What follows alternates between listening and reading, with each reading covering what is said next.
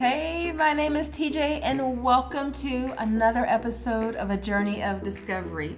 If you're new to my channel, I create faith-based content that I release every Monday. So be sure to like, subscribe, and follow so that you will be notified whenever a new video is released.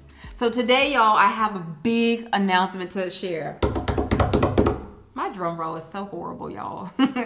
Anywho, my family and I are moving back to the United States after living in Germany for over 4 years. But now the Lord is calling us back home.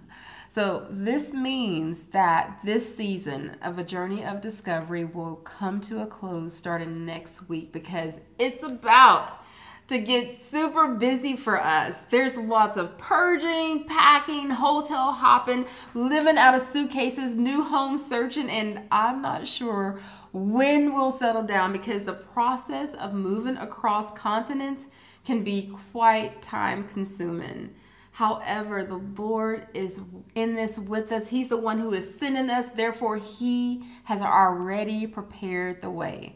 Having said that, if you're interested, I would love to include you in this next phase of our journey as I share posts about our moving adventures. I'm sure it's going to be a whirlwind. I will also continue to post encouraging messages as I always do and come on live so that we can stay connected as a community during this time. Now today, I want to talk about how to activate the power of God's Word in your life. And I'm going to share 4 tips that have helped me over the years.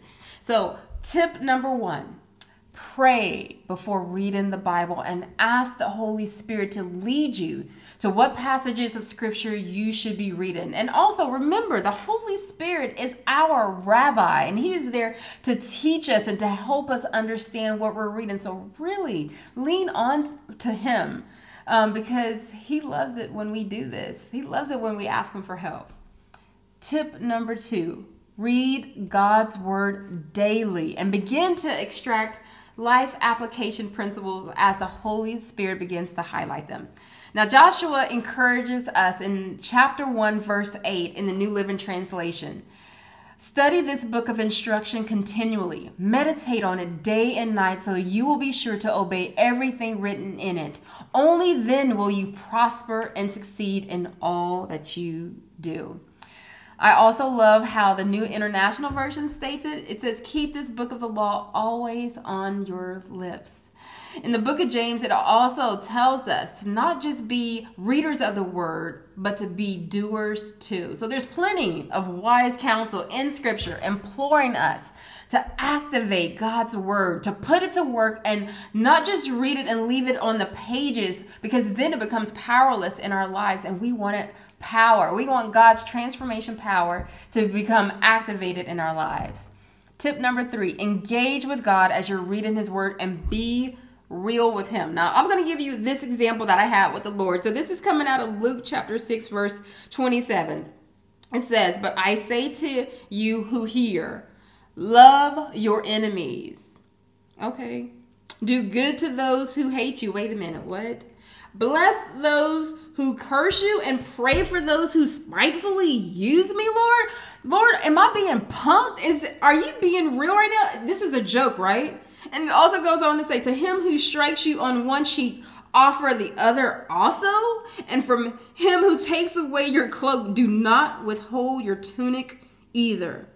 Really, Lord? Really? So you're trying to say, if someone steals my favorite dress, you want me to give them the matching shoes too? Lord, for real? How am I supposed to do this? There's no way that I can do this, Lord. So, when we read Scripture like this, it's just an example of God's extraordinary love, how He doesn't want us to look at their actions, but He wants us to really love the person. So when we read things like this, we're able to ask Him to help us, in those areas of weakness so that we can really take on the mind of Christ in this situation, in this area.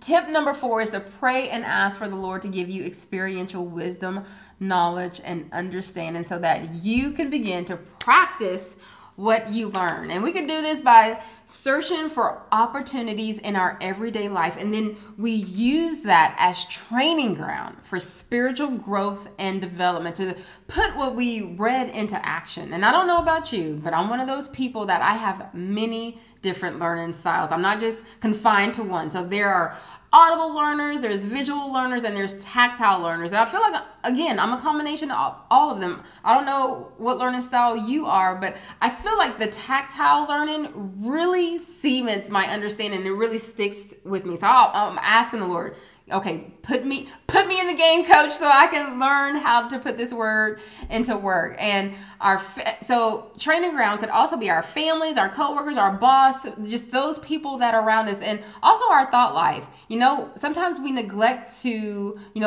work on our thought life because it's secret. But I ask you, if someone recorded your thoughts for 24 hours and then played it out loud for everyone to hear, would you be nervous? I know I would. So don't neglect your thought life just because it's secret and hidden from everyone else around you, because I assure you it's not hidden from God, and He cares about our thought life. So even this area of our lives should be presented to Him, because the psalmist says that out of the abundance of the heart, the mouth speaks. So if we can purify our hearts and our thoughts with God's word, then everything else will follow and flow out of that.